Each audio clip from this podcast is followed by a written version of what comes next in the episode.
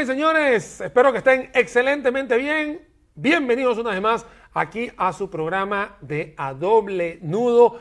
Y este programa es especial, pero mira, así especial, porque tópico de tendencia tiene que ver con la caja costarricense del Seguro Social, pero antes, aquí el señor Otto Guevara me está haciendo. Ya te voy a presentar, Otto, que, que está apurado Ah, por hablar que- de la es caja. que este carajo, este carajo habla mucho. Este, este carajo, este carajo habla mucho. Este- Estoy haciendo la introducción de la caja. Se han hablado toda la semana, hemos hablado toda la semana de la caja. Hemos me han estado- mil, mil memes, me han mandado de la Hemos caja. estado hablando muchísimo de la caja a propósito de este, la salida de la caja del presidente ejecutivo de la caja, Álvaro Ramos, pero a partir de ahí también Raquel por la vida, esta muchacha que hizo este video, eh, clamando por de atención oportuna en la caja. Y producto de eso, miles de otras personas han compartido sus eh, malas experiencias con la caja y eh, nos hace recordar también otro montón de problemas que tiene esa entidad. Y no solamente vos que estás hablando de temas de salud, sino que también se le dio por ahí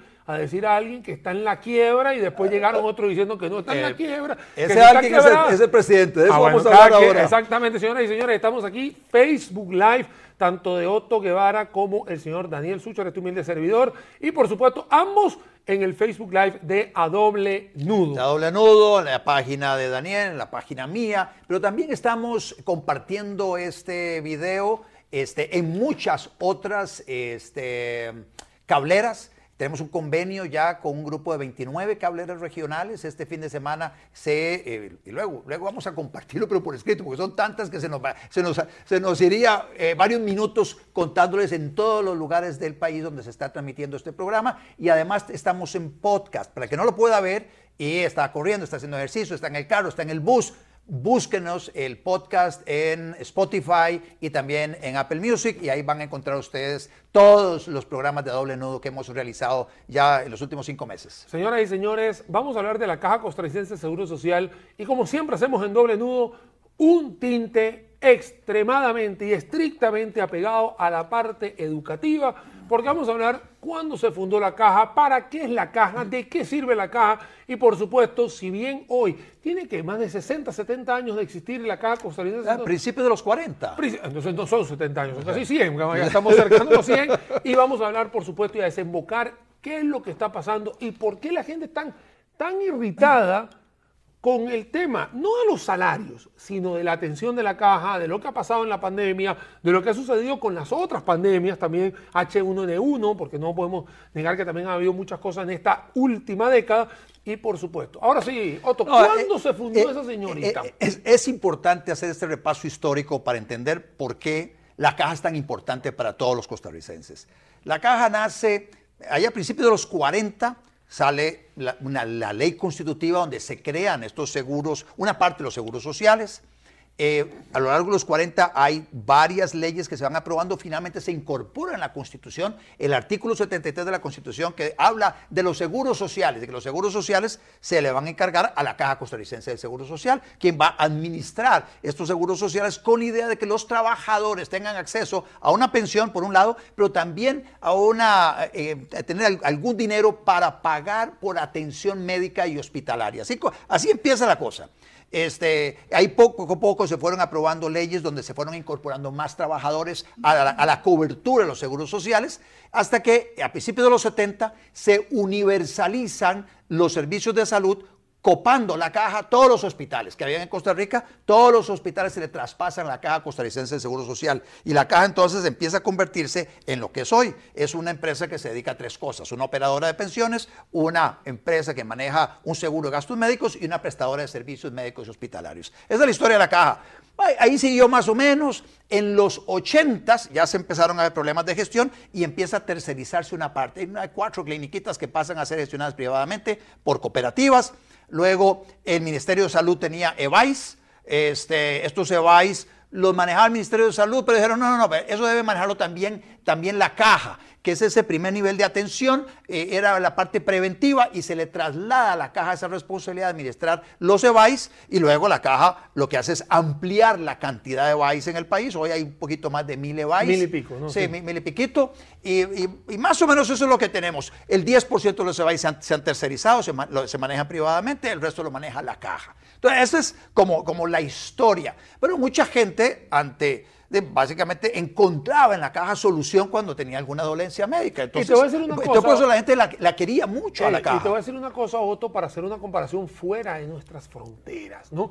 Eh, hay mucha gente que dice, mira, como la caja no hay.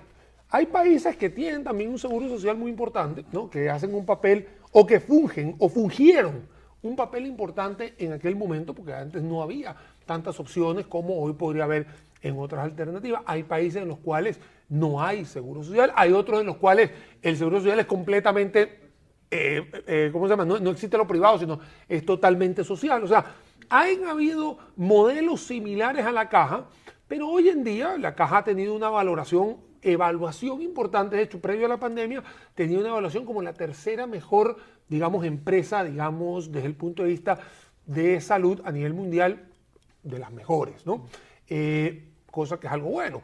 Ha pasado también cosas interesantes de que si hay alguna no posibilidad de poderte atender desde el punto de vista privado, la caja te puede ayudar en muchas cosas. De hecho, han habido también traslados de un lado para el otro. También la caja ha tenido la oportunidad de fortalecerse en algunas áreas, quitando los escándalos de, la década pasada, ¿no? porque sabemos que hubo también algunos escándalos importantes.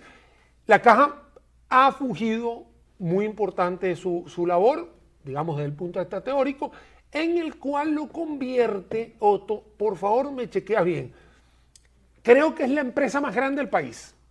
Si no la, o sea, si Es- comparo es- Banco Nacional con no, Recope.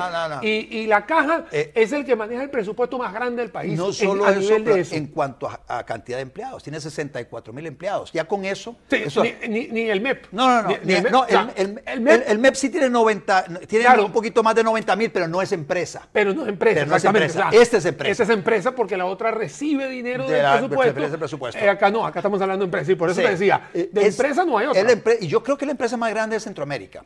Creo que la empresa más grande de Centroamérica, una empresa con ese nivel de presupuesto, con esa cantidad de funcionarios, vos no la encontrás aquí en Centroamérica. Entonces estamos hablando de una, mega empresa. Pero yo quería compartir, antes de seguir adelante, una experiencia de vida. Yo soy hijo de la Seguridad Social y te voy a comentar.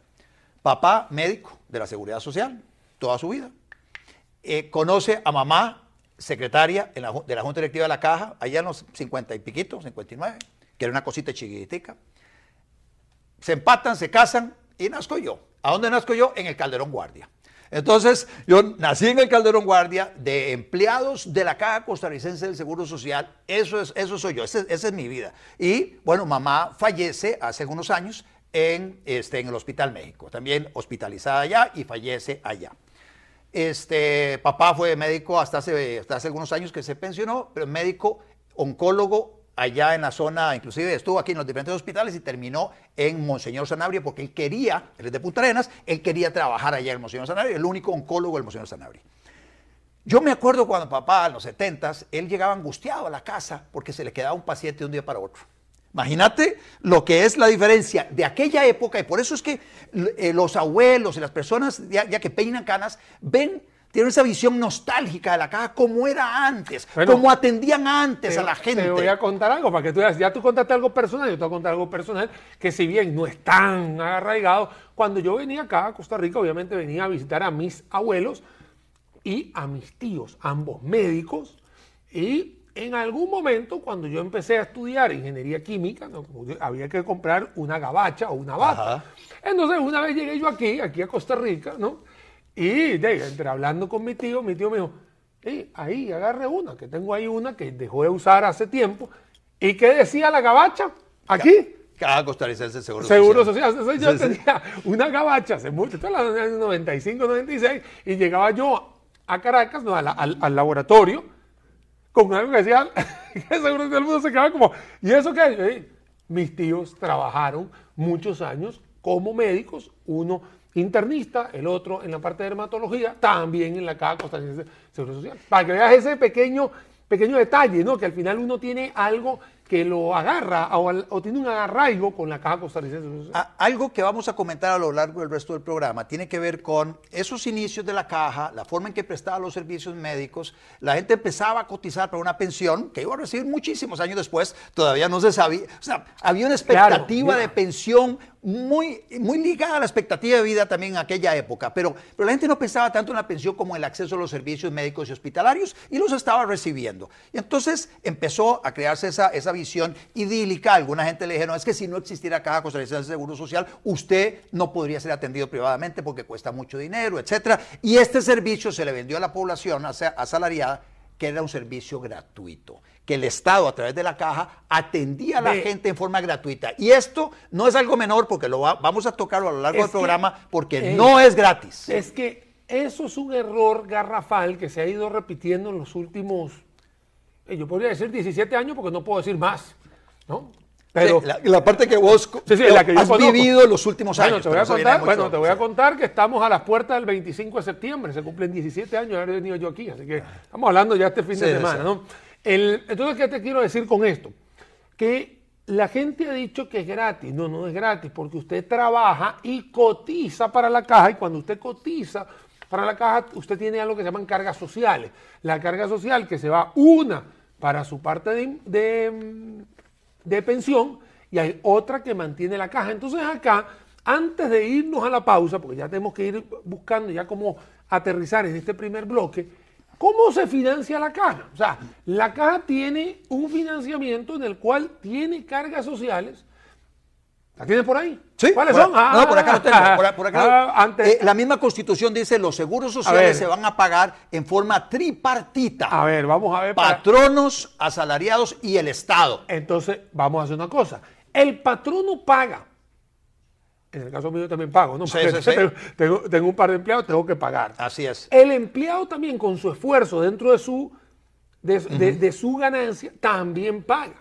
Y el Estado, a través de algunas, incluso para fiscales, ¿eh? y lo hablamos la semana pasada con el BCR y todo el cuento, también está pagando. Entonces no es que es gratis. No, A ver, es, más, es más, es más, es el, más. pat- el patrono paga este 26.33% Ni me del salario. recuerdes. 26.33, Pero de los cuales 14.17 son para enfermedad y maternidad y el resto, ah no, de los cuales 14.17 son para enfermedad y maternidad y el IBM. Estamos hablando de todo el 36% de las, de las cargas sociales. Los trabajadores pagan el 11.34 y el Estado paga el 0.50. Ve, Nuevamente, eso es de las cargas sociales, pero, enferme- pero nuevamente, para enfermedad y maternidad, porque acordémonos que ahí está el INA, está el IMA, está asignaciones familiares, etcétera. Pero lo que es enfermedad y maternidad, enfermedad y maternidad son, este, patrono paga 14%, Por eso 14.17, digo- y los trabajadores el 10.34 entre enfermedad y maternidad e IBM. Estamos hablando entre los dos pagan aproximadamente un 25%. Un 15, a- números redondos, 15% enfermedad y maternidad y 10% para pensiones. Señoras y señores, pausa acá en doble nudo. Estamos hablando sobre el tema de la Caja Costarricense de Seguro Social, primer pantallazo histórico y cómo se cotiza. Vamos a respirar un momento, ya volvemos.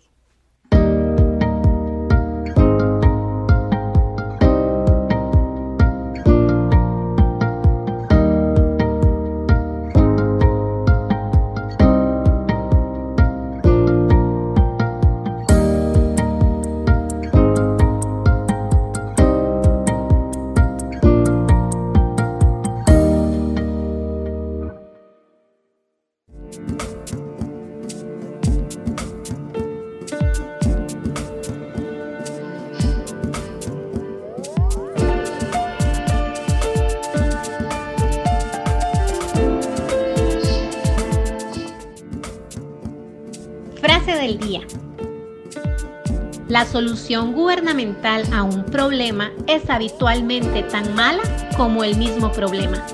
Milton Friedman. El secreto de Felipe para estar tranquilo es pagar a tiempo su préstamo por medio de nuestra app. Con tu cuota al día tenés más de 30 coberturas en tus asistencias y seguros.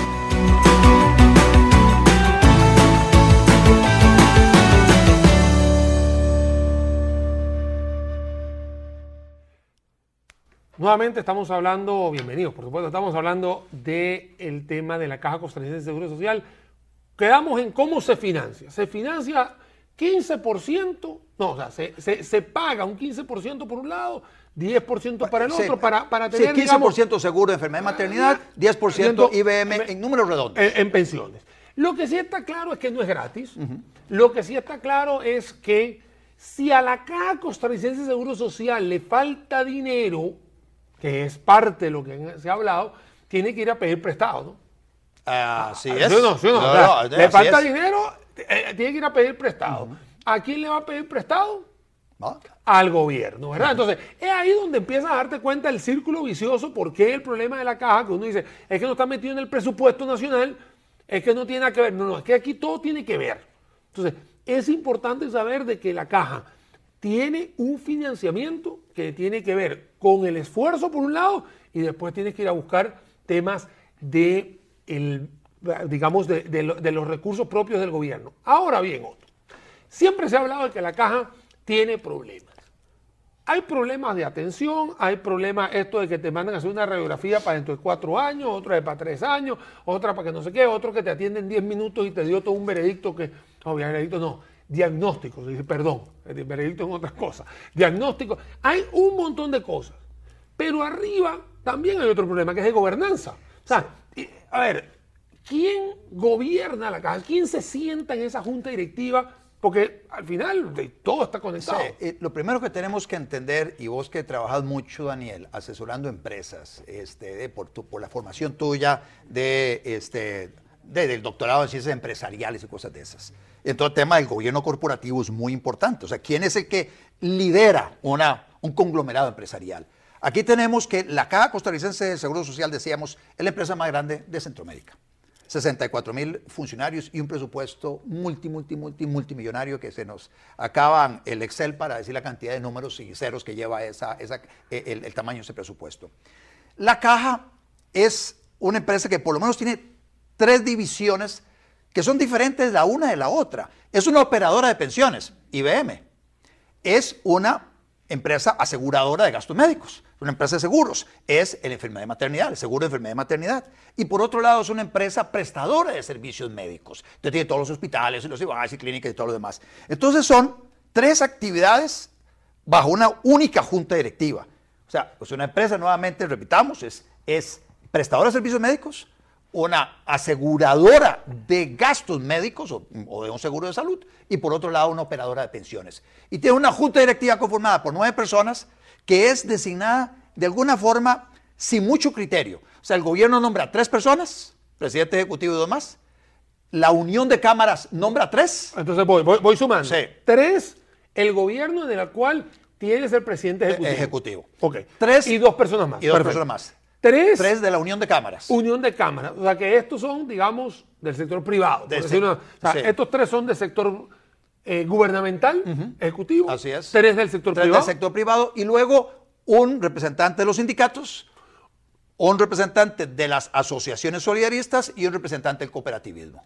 Entonces ahí se montan nueve personas, nueve personas. a decidir a decidir sobre esta mega empresa. Sobre esta mega empresa, 64 mil funcionarios, actividades inclusive muy diferentes una de, una de la otra. Y entonces son personas que no hay mayores requisitos en relación a la idoneidad de las personas para el cargo.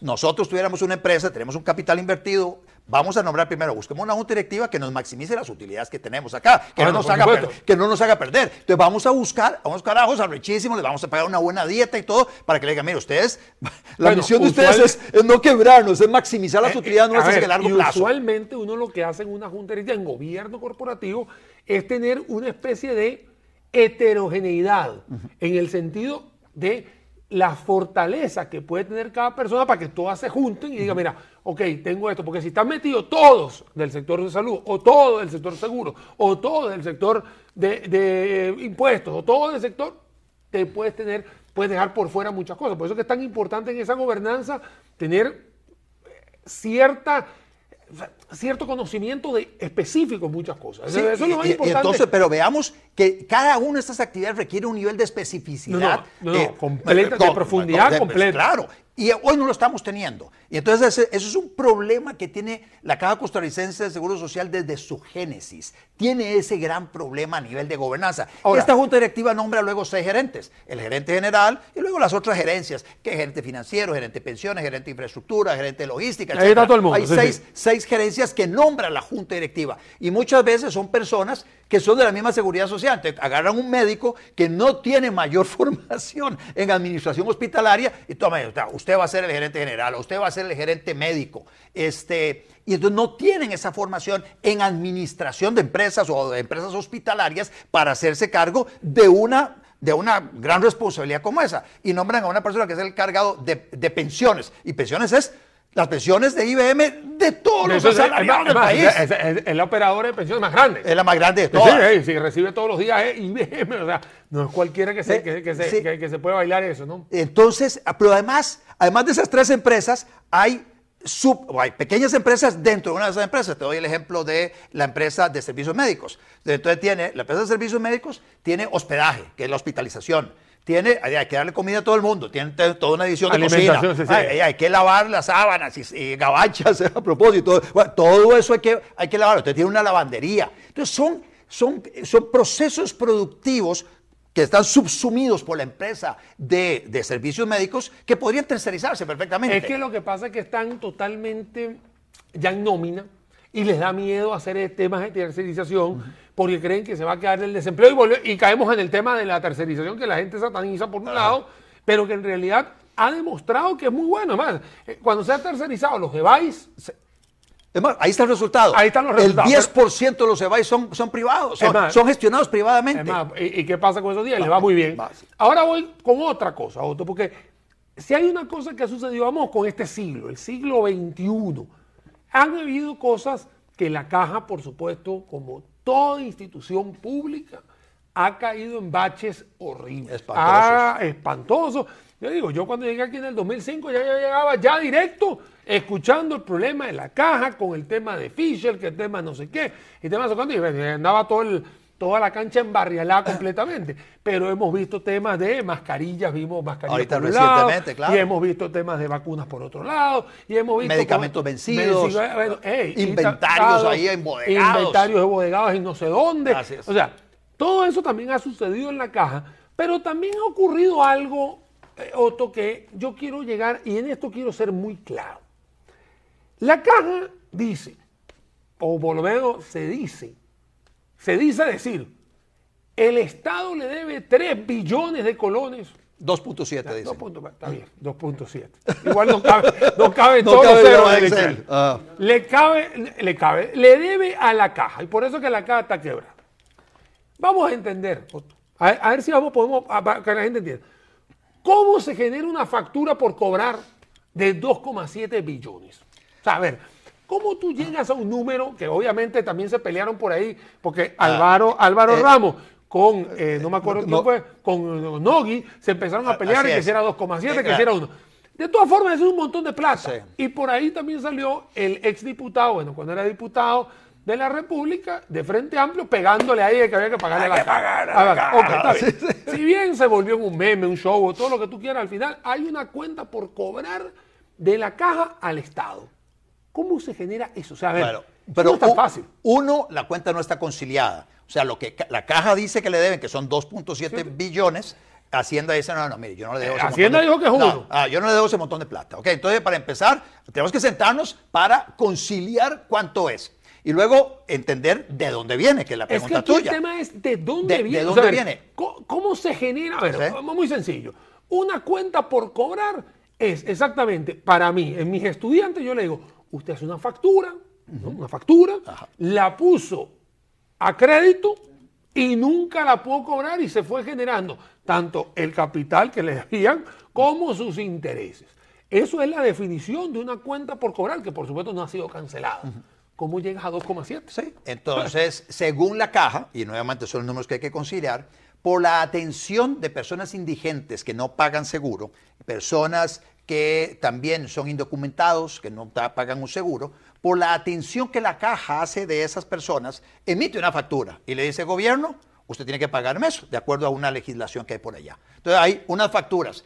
¿Cuánto corresponda esa factura a la realidad de los servicios brindados, eso queda un, una- un gran signo de interrogación. Esa es una parte. Hay otra parte que dice, ah, es que ustedes allá en los 90, o sea, en 94 más o menos, eh, dijeron que nosotros, cada costarricense del Seguro Social, teníamos que hacernos cargo de los EBAIS, los poquitos EBAIS que se habían creado en aquella oportunidad, eran parte del Ministerio de Salud para lo que era eh, medicina preventiva, ese primer nivel. Y entonces me pasaron a mi caja la administración de esos EBAIS y en la ley o el decreto que me pasaba eso decía que el Estado tenía que hacerse cargo de ese monto que normalmente estaba gastando el Ministerio de Salud, pero me tenía que trasladar ese recurso a mí y usted nunca me lo trasladó. Entonces dice la caja, usted me debe esa plata de esos EBAIS. Ahí hay que también afinar un poquito porque pareciera que la caja está pretendiendo que se le pague la operación de todos los EBAIS. Pero bueno, eh, No, eran los que- no, que de te- aquella época. Es que te voy a dejar terminar para desglosar esto, vamos. Luego hay otra parte donde dice, bueno, este, eh, el Estado tiene que pagar también como patrono y tiene que pagar como Estado a la, a la seguridad social, más o menos lo que tiene que pagar para enfermedad y maternidad del 0.25, IBM es otro 0.25, y el Estado en sus contribuciones como Estado no se las ha aportado a la Caja Costarricense de Seguro Social, entonces hay una facturita que dice usted me debe esa plata. Ok, ya va. Vamos a ver. A ver si entiendo. Aquí lo vamos a hacer for. Ajá. Hubo una atención de gente que no se contabiliza, nunca hizo aporte y que la caja tuvo que gastar, obviamente, gasas, inyectables y todo para atender la, la la- la salud de estas personas. Eso y el tiempo de los profesionales, y el tiempo eh, profesional. las horas cama o los días, eh, los días eso cama. es una parte, es una parte.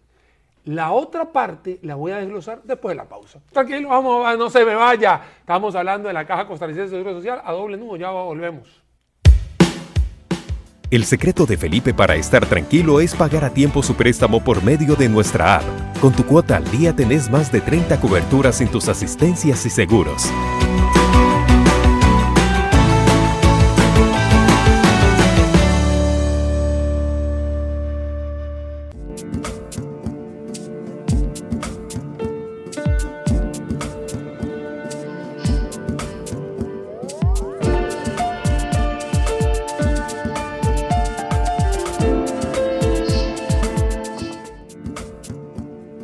Frase del día.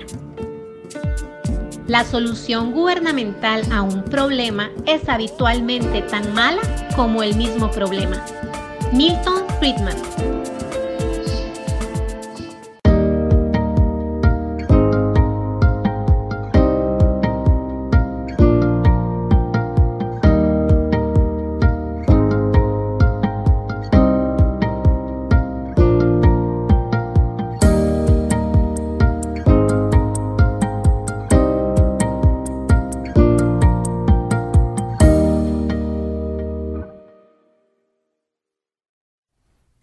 Es increíble, señoras y señores. Pausa, estamos volviendo a la pausa, estamos en el tercer bloque.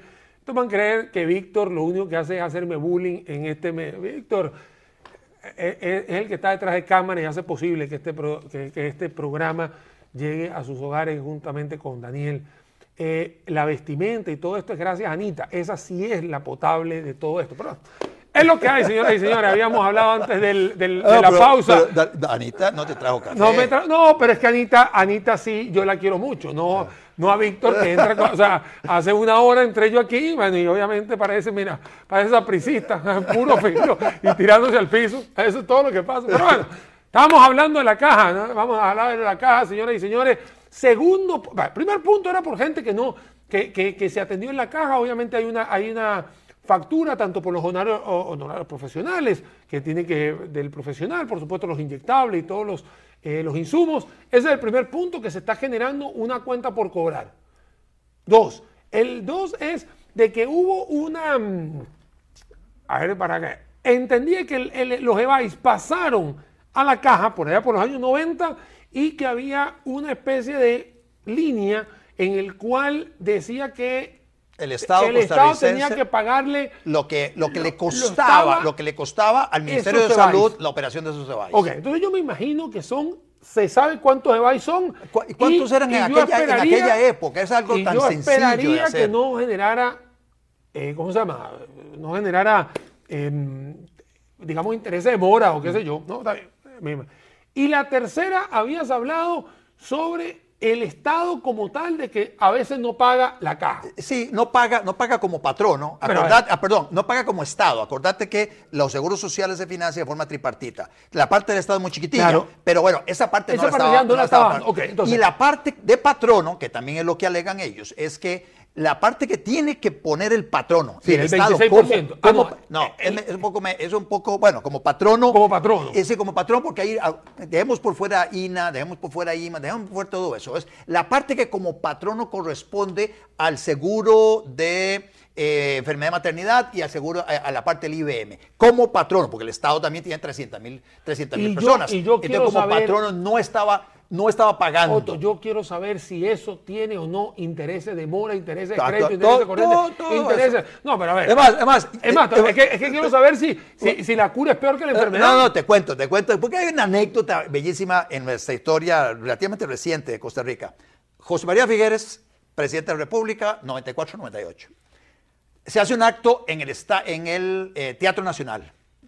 Eh, Llegan las autoridades de la Caja, las autoridades del Poder Ejecutivo, Ministerio de Hacienda, etcétera, y el acto era, vamos a cancelarle la deuda del gobierno central a la Caja. Ah, entonces, pues, Ah, entonces, entonces pero, pero, Chema- ah, pero, no, pero espérate, Pero, espérate, ¿no? espérate, espérate. Eso fue en el Teatro Nacional. Bueno, y ah, entonces, ¿sí? y entonces cuando vemos es, llega, se levanta el presidente y le firma unos documentos y le entrega al presidente ejecutivo de la caja, aquí está la cancelación. Cancelado cero. La, la cancelación. Y entonces, pero ya luego empezó a trascender de qué era el documento que le había entregado. Le entregó un documento donde decía, nosotros, gobierno, reconocemos que le demos a ustedes tanta plata. Y aquí le estoy entregando estos certificados, certificados de deuda, deuda pública, le estoy entregando estos certificados de deuda pública con vencimiento a muchísimos años y además con una letra menuda que decía, no se pueden vender en el mercado secundario.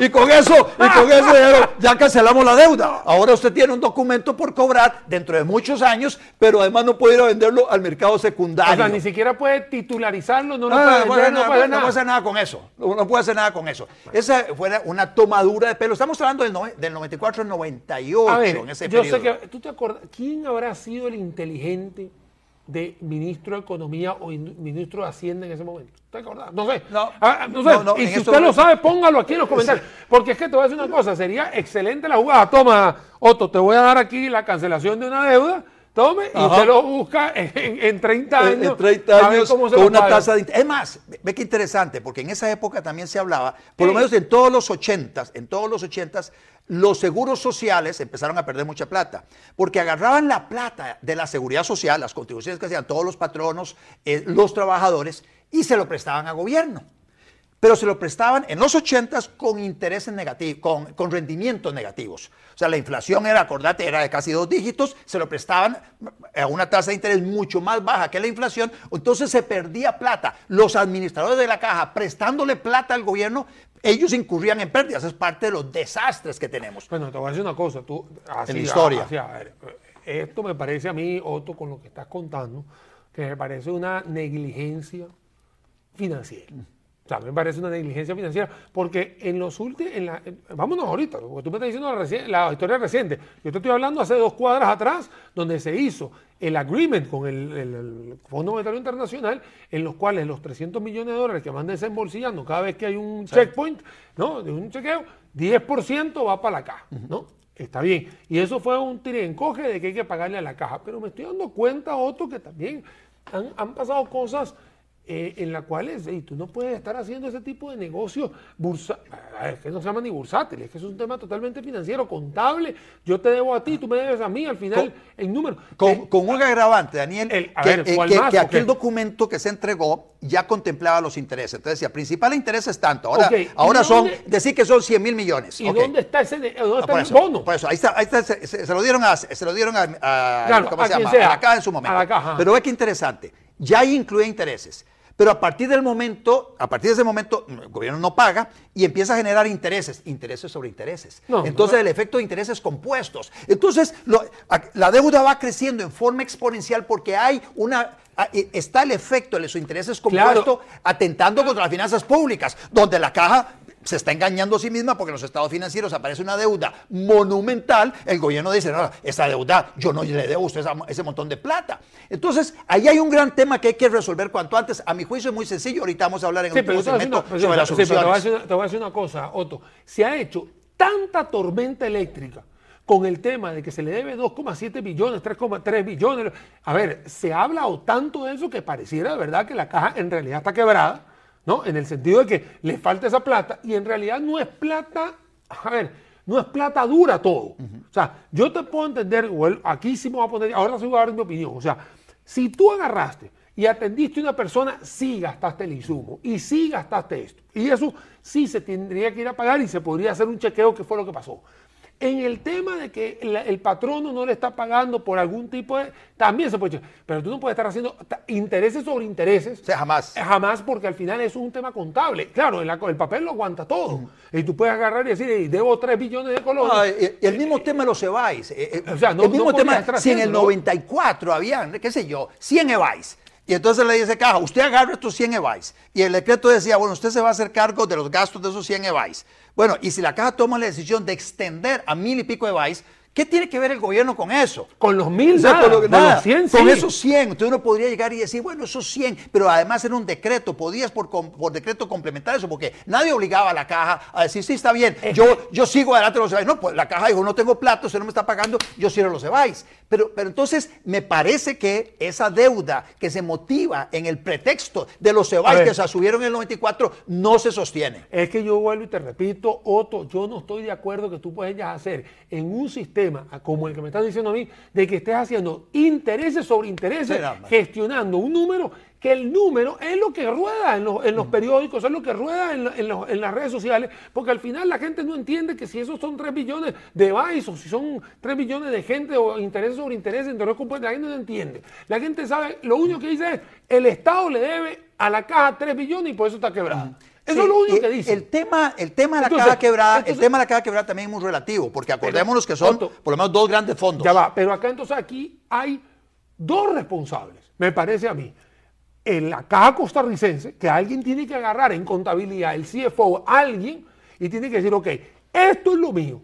Y lo contrarresto con quién? Con la Tesorería Nacional, que al final es la que está tentándose, o la que le están diciendo que usted me dé la plata, que es Hacienda. O sea, alguien en Hacienda, con alguien de la caja, se tienen que meter ahí en una encerrona de 8 días, de 15 días, de un mes, y decir, ok, esto es lo que en realidad se debe, esto es lo que en realidad se debe en- intereses, esto es lo que, y entonces agarrar y hacer una radiografía financiera y que sea el, el- que sea no el gobierno, que sea la asamblea que diga qué es lo que hay que hacer. Se condona esta parte, esto no se va, esto se, o sea, Así hay que hacerlo. así mira, yo así de te lo digo porque mira, yo tuve ahorita hace poco un problema dentro del condominio donde nosotros vivimos, hay una persona que alega que le están cobrando un montón de dinero en agua. Es más, yo fui el que descubrió que había un montón de agua, de, digamos, se le está cobrando. Ella alega que el medidor no era, que si el medidor... Y yo agarré y le dije, mira, eso es demasiado muy fácil. ¿Cuánto consume usted mensual? Vea, yo consumo mensual 30 mil pesos de agua, decía ella. ¿no? ¿A cuánto le llegó? Le llegó a medio millón. Bueno, vamos a hacer una cosa. Esto es lo que pasa. Lleguemos a un acuerdo. Esto está aquí. ¿Cuáles eran los.? Ah, que estos son intereses sobre intereses. ¿Sabe una cosa? Los intereses, no vamos a estar haciendo mucho con los intereses. Acá tiene. y solventamos la deuda. Facilísimo. Se bajó. Cero mata cero. Y todo el mundo contento y feliz. Me parece que llevar este ejercicio a algo que ya recurrentemente va eh, todos los años en la misma historia y traer a dos personas que lo hagan y listo. Es algo, personas es significa algo- dos es equipos, algo ¿no? relativamente sencillo, lo que requiere es voluntad, voluntad de las dos partes para que lo hagan. Eh, y una directriz, Sí, sí, y una claro. directriz, una Y directriz aquí el tema lo he mencionado varias veces sobre eh, eh, esta persona que dijo que la caja estaba quebrada, la persona es el presidente de la República, dijo, mire, la caja está quebrada, básicamente haciendo alusión Claro. al incremento del salario de las 64 mil funcionarios, diciendo, oh, suave, suave, suave, ¿cómo van a incrementar si la caja está jodida? Luego relativiza un poco su comentario y dice, eh, el fondo de IBM actuarialmente no se sostiene. Y hay varios informes de auditorías que ha dicho que ese fondo, a como está concebido hoy, actuarialmente no se sostiene. Bueno, pero eso es obvio. A Ese- ver, eso es estamos de obvio, acuerdo, Otto, está- porque estamos tenemos, de acuerdo. A ver, tenemos un empleo, un empleo que el 55% de las personas empleadas cotizan y las otras 45% no cotizan. O sea, la caja está en los hombros de 55 cada 100. Eh, Obvio que la y obviamente hay una pirámide poblacional, hay un tema de que los niños no están naciendo a la velocidad que nacían en los 80 y los 90, y por supuesto, obviamente, la base de contribución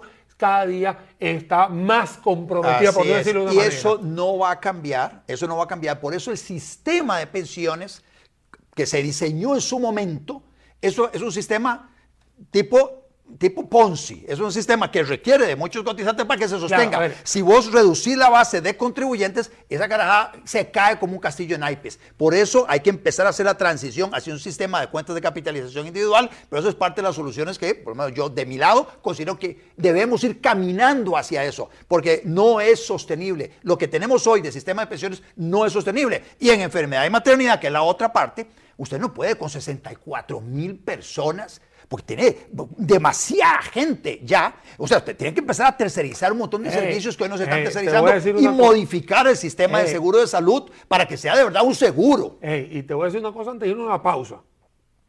Hace poco, hace cuatro, cinco años, seis años máximo, se abrieron 1.500 plazas administrativas.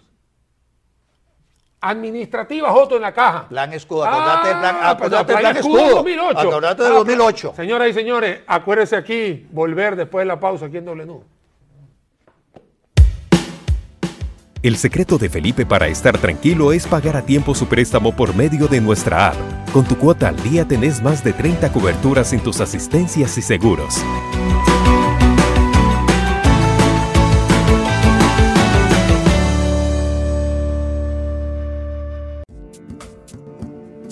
Frase del día.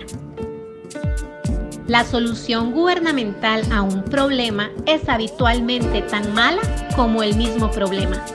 Milton Friedman.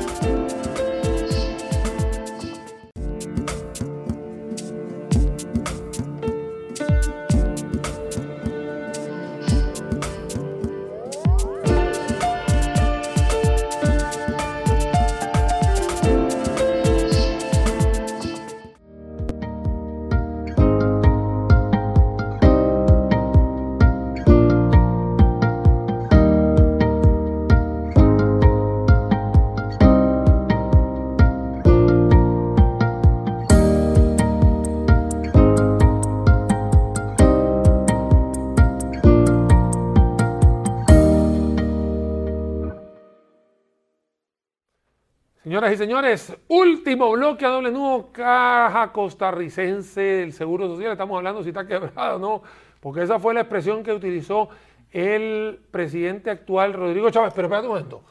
La utilizó porque fue lo último que pasó hace unos cinco días. Así es. Pero ¿cuántas veces no se ha usado la, que la caja Ah, está quebrada? ah. Que, el- que- que es un sistema de cotizantes que está bajando. O sea, a ver, esto fue porque obviamente él es el mediático ahorita y lo dijo, y obviamente con esta tormenta perfecta de haber sacado al, al- al presidente ejecutivo. Todo el mundo dice que está quebrada, por ya estuvimos hablando de los 3,3, que es 2,7 billones, etcétera. Ahora otro. ¿Qué hacer? Porque yo sé que todo el mundo aquí lo que quiere buscar ¿y la solución cuál es? Porque yo sé que quejarse es fácil. Después del argumento, después de, de decir la historia, después de explicar lo que está sucediendo con la caja, ¿cómo resolver? A ver, un problema que se resuelve con plata no es un problema, es una situación. Así decimos los financieros. Entonces, tú podrías ir a buscar plata.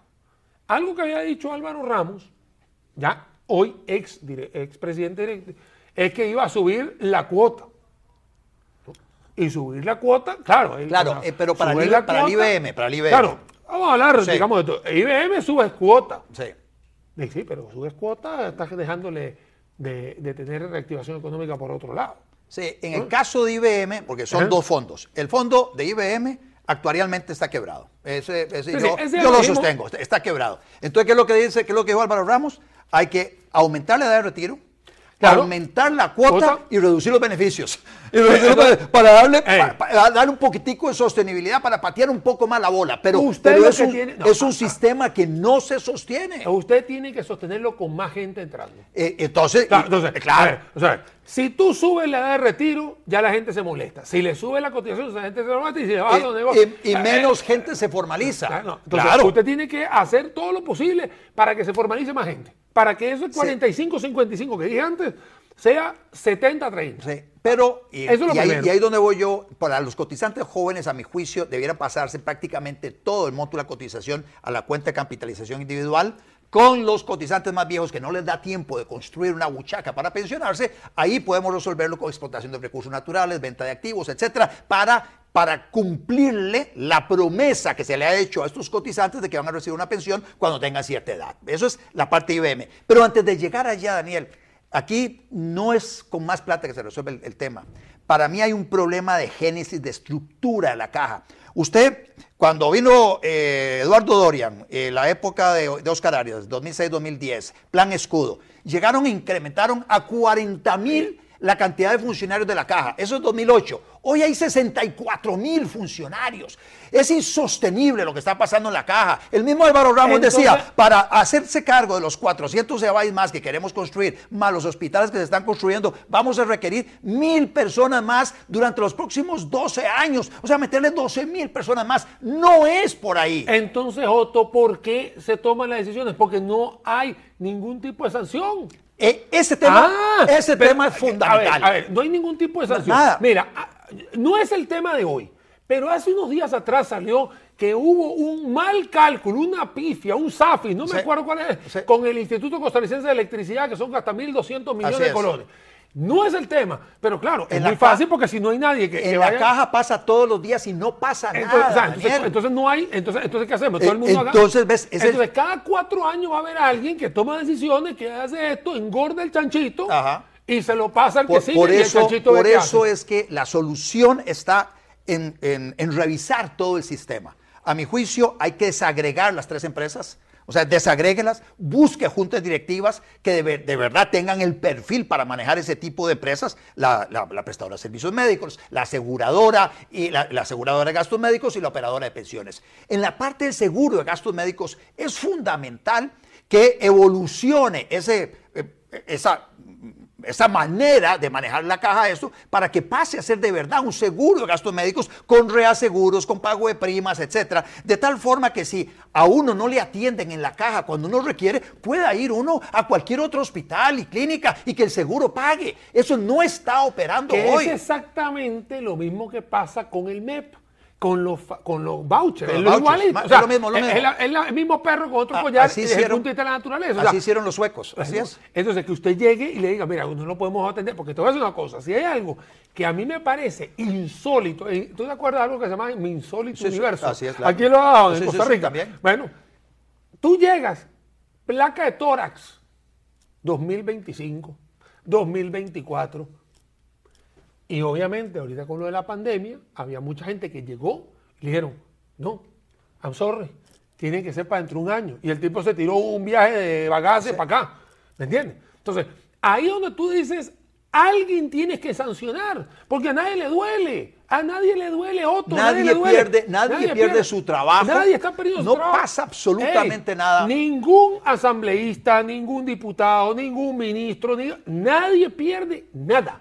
Nada. O sea, tú tomas la decisión. Porque ve, acá hago hincapié, porque casualmente esta semana y las próximas dos, próxima, perdón, esta semana y la próxima, está el, digamos, la gente del Fondo Monetario haciendo lo del agreement y no sé qué. Y obviamente hay que hablar sobre lo de la caja. Para metieron lo de la caja y hicieron todo el burundún de la caja. ¿Y qué, y qué, y qué no, a, a- qué pasó? O sea, ¿a, qui- a quién sancionaron? A nadie. A nadie, nadie. Simplemente Ah. agarraron del, del, del, del, préstamo 10% y que se vaya ahí metiendo plata. Te estoy Un ejemplo de esa impunidad, el expediente digital único. La caja, Mira, los te- coreanos, los coreanos don- donaban el software en algún momento, corea- coreanos del sur. Este, pero aquí básicamente dijeron, no, nosotros Mira. lo vamos a desarrollar. Duraron 15 años metiéndole toda la plata del mundo. Hoy todavía no tenemos un No expediente digital único. digital, no hay Hoy no lo tenemos. O sea, toda la población asegurada no tiene expediente digital único. Y no tiene nada que ver con hackeo. Y aquí a nadie Digo, despiden, nada, no pasa nada. Te digo, Otto, que aquí el problema para mí, aquí lo estoy diciendo en cámara frontal para mí, es que si bien lo que está sucediendo es un problema de flujo de caja, de gobernanza, no sé qué, al final nadie, nadie le pasa nada. O sea, nadie le pasa nada. O sea, sencillo como que ya, no pasó, tomé mal la decisión, fue en la administración anterior o la tras anterior, pasó a, la- a los anales de la historia Ah. y se acabó la historia. Y acá tienes, vuelvo y te repito, yo creo a mí, así en mi opinión, usted tiene que abrir la base. La base la tienes que hacer. A mí me parece que... ¿A qué te refieres abrir la ba- base? que La base significa de ese 55-45 hay que ponerlo en 70-30 para que la gente pueda cotizar Sí. más. Eso es un tema de planificación de gobierno, Ministerio de Economía, agarrar y decir, bueno, ¿qué vamos a hacer? Y decirle a la directriz de la casa, señora, hay que hacer esto. Sí, Porque para eso si la- tenés que bajar los costos Claro. de formalización y de cotización. De Es una locura. Y no sé si la cotización vaya a tener que ver con la edad, si va a tener que ser matricial. Bueno, para eso están los asesores en eso. Eh, de, de- de 18 a 30 años cotizas tanto, de 30, no sé. No sé, o, o- por sector, si estás en sector primario una cosa, sector secundario otra, comercial, no sé, pero alguien tiene Ya que el hacerlo. agua tibia está inventada, así Ya funciona ya en otros Ah, países. así digo. es. Entonces, usted tiene que abrir la base. Ahora, poner más gente y colocar más gente, y obviamente el problema que hay hoy, subir el salario a los 60 mil. Ey, Eh, más, yo, no publiqué, yo publiqué hace poco, Daniel, el salarios de, de los funcionarios.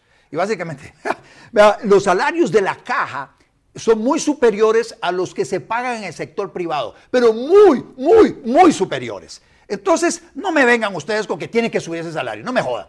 No, A no, ver, eso no es sostenible. Lo que hay que hacer cuanto antes, Daniel, es, a mi juicio, tercerizar el 100% de los EBAIS, tercerizar las clínicas, concesionar hospitales, sacar al Estado de eso, permitirle al asegurado escoger a dónde se atiende que el seguro pague. Eso en gastos médicos. Y en la parte de pensiones es migrar a su sistema de cuentas de Mira, capitalización yo te- individual. Yo te voy a decir una cosa. Una vez yo tuve la oportunidad de, de hacer un video. Me cayeron encima, por supuesto, ¿no? Porque yo agarraba y decía que uno de los negocios que hay en la caja es trabajar horas extras, ¿no? Entonces yo decía, si acá el sindicalismo siempre se ha opuesto a trabajar más de ocho horas, Ajá. ¿por qué en la caja no he visto manifestaciones de eso? ¿Por qué en vez de que una persona esté 36 Seis horas, o horas, eh, 24 en horas guardia, de pie en disponibilidad, disponibilidad, ¿por qué no agarro yo y agarro, a ver, Médicos tres turnos. tres- a ver, 24, entre 8 me da 3, 3 Eh, eh, turnos. sí, sí, tres turnos. ¿Por qué no se puede tener? Sí, una- Te hago la pre- más, lo hago aquí a la cámara, porque usted no puede tener 24 entre 3, 24 entre 8, 3 turnos. Porque no, la persona que te. Y y te digo, me cayeron encima. Eh. Por ahí anda el video, es en el 2019, que hubo Sí, una huelga, sí, no sí, sé qué. sí. Y yo le dije, pero ¿cuál es el problema? Claro. ¿Por qué no? Además, Y hay ahí- especialistas, hay especialistas que han saboteado lo que es la formación de especialistas porque dicen, entre más especialistas ingresen, y ahora sí ya no puedo yo tirarme las 36 horas en disponibilidad o en guardia. porque con más especialistas se podrían tener los tres turnos de 8 horas, Pero con no médicos que, que se les Te pague quiero hacer una razon- ah, razonablemente. ver, te quiero hacer una pero no las barbaridades de 15, Pregunta 12, 13 perso- millones. Una pregunta personal. Esto te lo voy a hacer así. Si tú llegas, Dios no lo quiera, con una, con una necesidad quirúrgica que tiene que. ¿Qué prefieres? ¿Una persona que tiene fresquita, cinco- fresquita o una, persona que tiene 24 horas? 30. No, pero, eh, o sea, eh, A ver, a- pero ahora, pero no hablo en serio. pero por Dios, que el, seriedad. fresqui- que el fresquito me atienda. Hablando en serio, o sea, Sí, seriedad, sí. o sea, no, no, no, no, no es por, no es por echar broma ni echar, de verdad. Tú agarras y dices, no, entonces hay gente que me dice, es que eso es parte de la profesión. A ver, parte de la profesión es que si tú estás haciendo una intervención quirúrgica y se te va 10 horas, es diferente a estar 36 horas o 24 horas de turno, es diferente. Es Ay. diferente y no me vengan a mí a decir, no, que eh, yo no estudié medicina, que no es un tema de medicina, es un tema de que usted tiene un turno de 8 horas. Y si le tocó una intervención quirúrgica, dice, hey, usted como profesional, usted se- o sea, la va a terminar. ¿Me entiende? Pero mientras usted está terminándola, está la otra persona ya de turno ahí. O sea, ya está el otro Así ahí es, así es. tranquilamente. Una manera de resolver eso también, Daniel. A ver, si hay necesidad de ciertas especialidades y no hay suficiente personal en Costa Rica para hacerse cargo de esas especialidades, ¿de por qué no permitís que venezolanos, que colombianos, que profesionales del más alto nivel, que están hoy escapando de las locuras socialistas de, de- de los países suramericanos, vengan acá y trabajen acá en ese campo? Eh, Son especialistas en ey, esos ey. campos. Pero el Colegio de Médicos les hace la vida imposible y los gremios les hacen la vida imposible Pues porque hay un sistema montado para favorecer a poquitos especialistas Pues- para que se gane toda la plata del mundo. Pues te voy a decir que eso se resuelve fácilmente. Si bien existen universidades en el mundo que te dan medicina general, como te pueden dar ingeniería, como te pueden dar, existen universidades en el mundo que te dan especializaciones. Esas universidades del mundo, ustedes las conocen. Sí, sí. O sea, porque a mí no me vengas a decir a mí que una persona que es experta en traumatología, oncología, todo esto, igual usted no conoce dónde están las universidades de repente de estas especializaciones. Me va a disculpar. O sea, tú sabes cuáles son. O sea, yo te digo aquí, Tecnológico de Monterrey, aquí todo el mundo lo conoce. O sea, no me venga con que no conoce Tecnológico de Monterrey, o que yo te diga el Tecnológico de Haifa, o te diga eh, eh, el, el, Tecnológico de California, en el área mía, digamos, Sí, ingeniería. sí, sí. Eso. ¿Eh? Escuela, Escuela de Londres de Economía, que acaso la gente no conoce. Si tú me traes algo ahí, una cajita de, de cereal, obviamente vas a estar sometido a una, a, a una revisión, etcétera. Pero hay muchísima gente que está graduada en muchas universidades que la gente conoce. claro, Otto. entonces soluciones, como ves, hay para todo lo que estamos viviendo. Lo que no es aceptable es que no se haga nada. Lo que no es aceptable es que sigas metiéndole más agua a ese estañón lleno de huecos, porque el sistema no está funcionando. El sistema no está funcionando. No, y lo que no es aceptable, Otto, tampoco es que no haya sanciones. Eh, Porque es. te voy a decir una cosa. Ahora que sacaron a Álvaro Ramos, que ya obviamente ya no es direct- eh, presidente ejecutivo, obviamente todo el mundo habló que si estaba bien, que si estaba mal. Nosotros en doble, aquí en A Doble Nudo dijimos, uno de los mejores fichajes es, es, Eh, es, porque hay que decirlo, es Álvaro Ramos. Lo dijimos aquí. Yo Sí, no voy, a- sí, yo no voy a No, no, así es. Jamás. Así Aquí lo dijimos, pueden chequearlo en el, en el primer doble nudo que hicimos después de la toma de posesión de ahí Así- por así es. 10 de mayo, por ahí. Pero también existe otra una cosa que es seguir una directriz. Y lamentablemente acá hay un tema de directriz. O sea, porque yo sé muy bien que por la ley o por todo lo que tú puedes hacer, tienes la posibilidad de hacer una votación, estar de acuerdo o no estar de acuerdo, pero aquí hay una directriz. Sí, y y- obviamente, es una opinión Daniel, ¿eh? No, Sí, no sé no, la no, tuya, no, no, yo- la mía. yo estoy- Crea una, una eh, eh, directriz donde, eh, mira, le dijeron a él, aquí usted no puede, no puede hacer esto, porque existe, obviamente, todo lo que hemos hablado. Sí, yo, yo hubiera estado en el papel, en los zapatos de Rodrigo Chávez, también habría sumado las otras razones por las cuales yo habría prescindido de Álvaro Ramos, que no le niego, digamos, su formación extraordinaria, pero Es que no lo- para ese puesto. Es que lo dijimos aquí. Sí, sí, sí, pero O sea, que- definitivamente ya luego, con el paso del tiempo, ya cuando se salieron algunas posiciones sobre meter mil personas más por año, el que querer levantar el secreto bancario, el no liderar a lo interno de la Junta Directiva, eh, la reducción de la prescripción para los trabajadores, las, multas- la- la- las, las No, deudas de trabajadores eh, eh, independientes. Ha habido varias, pero la, que, la, la gota que rebasa el vaso y con la cual sí marca una discrepancia muy profunda con el presidente es esta del digo, incremento salarial de los por 64 eso, mil yo te, funcionarios. por eso yo te hago hincapié. No es que hoy nos estamos, o por lo menos no, me esté yo retractando. No. Álvaro es un tremendo Sí, tipo. sí. O sea, la verdad, no hay forma que yo te diga, pero la directriz, la directriz del barco era una cosa, él obviamente toma la decisión de otra, la cual usted no va a tomar decisiones de abandonar nosotros aquí a doble nudo, porque ya se nos está acabando el programa. Como siempre, darle las gracias por estar con nosotros. Yo sé que el tema de la caja pique y se extiende, decimos en Venezuela. Eso quiere decir que es para muchos para rato, para largo, rato. pero verá, para mí es un placer. Daniel Sucha, Otto, Otto Guevara, muchísimo gusto y bueno, nos vemos si Dios quiere la próxima semana. Chao.